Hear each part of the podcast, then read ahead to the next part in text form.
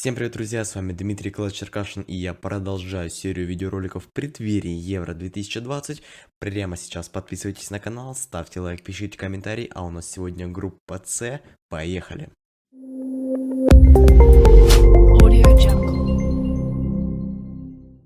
За прекрасную превьюшку мы говорим спасибо Саше с канала AlexProt, ссылка на его YouTube и в подсказке прямо сейчас. Суть формата этой серии роликов в разборе групп на Евро 2020. По случаю 60-летия чемпионата Европы было принято решение провести турнир аж в 11 странах, одной из которых является Россия. Из этого следует, что сейных команд у нас не было, и через квалификационный раунд пришлось пройти абсолютно всем коллективам, оказавшимся в финальной стадии. Поэтому начинать разбор мы будем с квалификационного раунда, затем перейдем к жеребьевке, не забудем последний розыгрыш Лиги Наций и другие недавние матчи команд-участниц.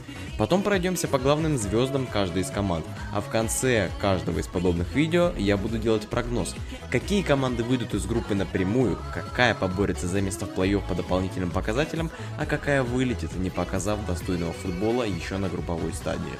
Погнали! И в этой группе, подобно группе Б, я, пожалуй, начну со страны, которая является дебютантом на чемпионате Европы. Это сборная Северной Македонии с одним только Гоаном Пандеевым из серии А. Он играет, если что, в составе команды Дженоа. Он единственный лидер, единственный игрок, которого я знал и до того, как решил ознакомиться с составом сборной Македонии. Северную Македонию попрошу. Это чтобы вы просто понимали уровень, на котором находится команда. Отборочный этап они проводили в группе вместе с Польшей, Латвией, Австрией, Словенией и Израилем, где в 10 матчах смогли одержать 4 победы, таким образом заняли 3-е место, тем самым обеспечив себе путевку в стыковые матчи. В стыках они попали в путь Д, где сначала одолели сборную Косово, а затем Грузию. Этот чемпионат Европы, как я уже сказал, станет для них первым в истории, и, как несложно догадаться, соответственно, их вытянули из 4-й корзины. Из этой же отборочной группы, где сражалась Северная Македония, достали и Австрию. В отборочном турнире они заняли 2-е место с 6 победами и, опередив Северную Македонию на 5 очков, австрийцы впервые попадают на чемпионат Европы 2-й раз подряд, а на прошлом турнире их высшим достижением был лишь групповой этап. Хотелось бы лично мне, чтобы так оно в принципе и осталось. По именам у Австрии все в полном порядке. Практически весь состав играет в Бундеслиге, а главный бомбардир Марко Арнаутович в Китае, друзья. Помимо Марко вам может быть известен Забицер, Драгович и Хинтигер. И, конечно же, Давид Алаба, который играл в Баварии. Насколько я знаю, он не продлил контракт на следующий сезон.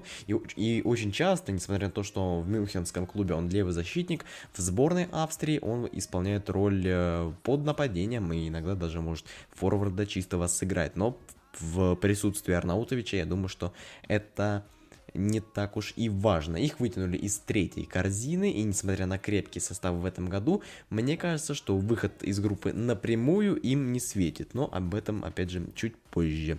Их основные соперники — это сборная Голландии в первую очередь или Нидерланды, называйте, пожалуйста, как хотите. Еще одна команда, которая проведет все матчи у себя дома, поскольку они единственные хозяева в группе С.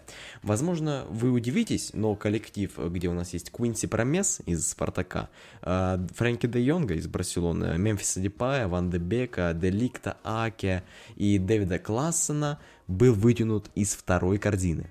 Не из 1-й. Это меня лично тоже удивило, когда я готовился к этому видосу и писал вот этот самый текст.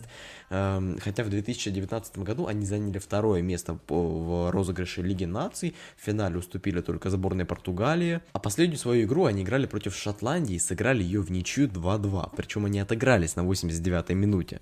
Согласитесь, этот факт заставляет задуматься. Вроде бы состав у Голландии крепкий, и после того, как они просто фиаско, они не смогли отобраться на чемпионат мира, если не ошибаюсь, мимо чемпионата Европы они тоже пролетели 2016 года, но могу ошибаться, на чем их не было точно, и наконец-то сейчас они смогли отобраться на крупный мундиаль. В 2014 году они были точно, и тогда их появление и матч против сборной Испании в группе 5-1 счет, как Ван Перси забил в падении рыбкой, запомнился мне, я думаю, многим фанатам футбола надолго. Сейчас же голландцы прошли квалификацию, лучшие их достижения — это победа в 1988 году. У них есть, правда, одна колоссальная потеря. Наверное, такой потери нет ни у какой сборной, кроме Бельгии, о которой я говорил в группе Б, но там КДБ все-таки в заявке расширенной и поедет на Евро, может, он еще и сыграет. А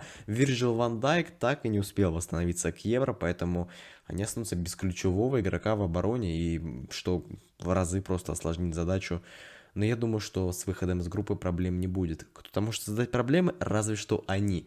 Национальная сборная Украины по футболу. Этих парней достали из первой корзины. Из первой. И я люблю сборную Украины, я не сказать, что за ней прям слежу, но у меня нет никаких к ней претензий, я искренне радуюсь, когда они побеждают, когда они в Лиге Наций играют против топ-команд и обыгрывают там Испанию, допустим, или в отборе, они, если не ошибаюсь, обыграли как раз-таки 1-0 Испанию в отборе к чемпионату мира 2022 года, но меня так расстроил тот факт, то, что их вытянули из первой корзины, а нас, сборную России, вытянули из второй, и я понимаю, что это полностью наш косяк. Это не плохие украинцы, это плохой уровень футбола в России, к сожалению. А украинцы на нашем фоне, находясь прям максимально рядом, даже я живу в городе Белгород, загуглите, граница с городом Харьков, Раины, как бы, и у меня просто слов не было, как описать мое удивление, когда я увидел то, что коллектив Малиновского, Зинченко и Ермоленко, знаменитые фамилии Зинченко, Манчестер Сити, Малиновский, Аталанта, Ермоленко, Уэст Хэм Юнайтед, их достали из первой корзины.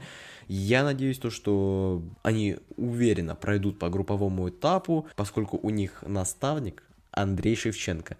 Он точно не нуждается в представлении. Может, если Малиновского, Зинченко и Ермоленко вы по каким-то причинам не знали, то Андрея Шевченко, я надеюсь, точно знают все, кто сейчас вообще смотрит это видео. К слову, в 2012 году они были стороной-хозяйкой чемпионата Европы, а в 2016 не смогли выйти из группы, поэтому выход в плей-офф для них уже будет историческим достижением. Никогда они туда на чемпионатах Европы не выходили.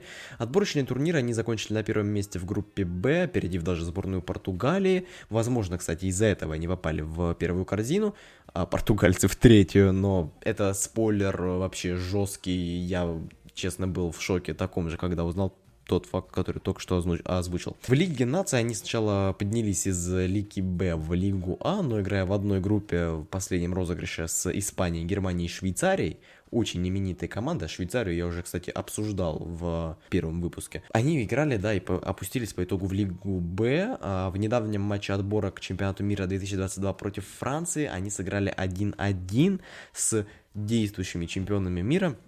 Все бы хорошо, но этот же счет они повторили в матче против сборной Финляндии, с которой играет нам. И с Казахстаном, и с Бахрейном в недавней игре 23 мая. Вроде все хорошо, но нынешняя форма, как будто сборная Украины оставляет желать лучшего, и вопросы появляются в голове просто автоматически. Но я надеюсь, то, что они наберут форму к самым важным матчам этого турнира, то, что украинцы будут в форме, то, что они смогут показать тот футбол, который должны, тот футбол, которого их ждут на родине, и тот футбол, которого от них жду я тоже, причисляя себя в этом смысле к болельщикам сборной Украины. И если за кого-то и болеть в группе С, то именно за Украину. У них больше всего потерь перед Евро. Должны были приехать в сборную, но не приехали Жуниор Мораэс, Виктор Коваленко и Евгений Коноплянко. Прогноз мой на группу С будет очень смелым. Несмотря на большие перспективы у сборной Голландии, я предположу, и если при сборной России я опасаюсь, то что могу оказаться неправ и наши вообще вылетят, здесь я предположу, что Украина займет первое место в группе.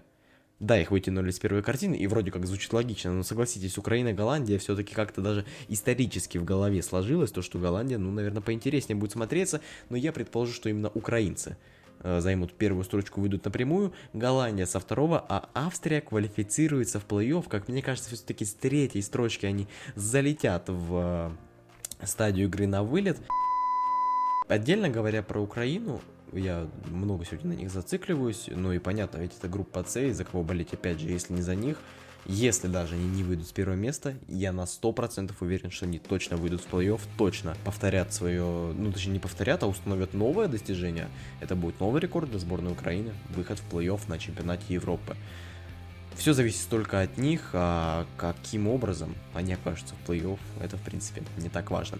Этот ролик для вас готовил Дмитрий Черкашин, и я болею за сборную Украины в группе С. Всем спасибо за просмотр, за прослушивание, может даже. Всем удачи, всем пока.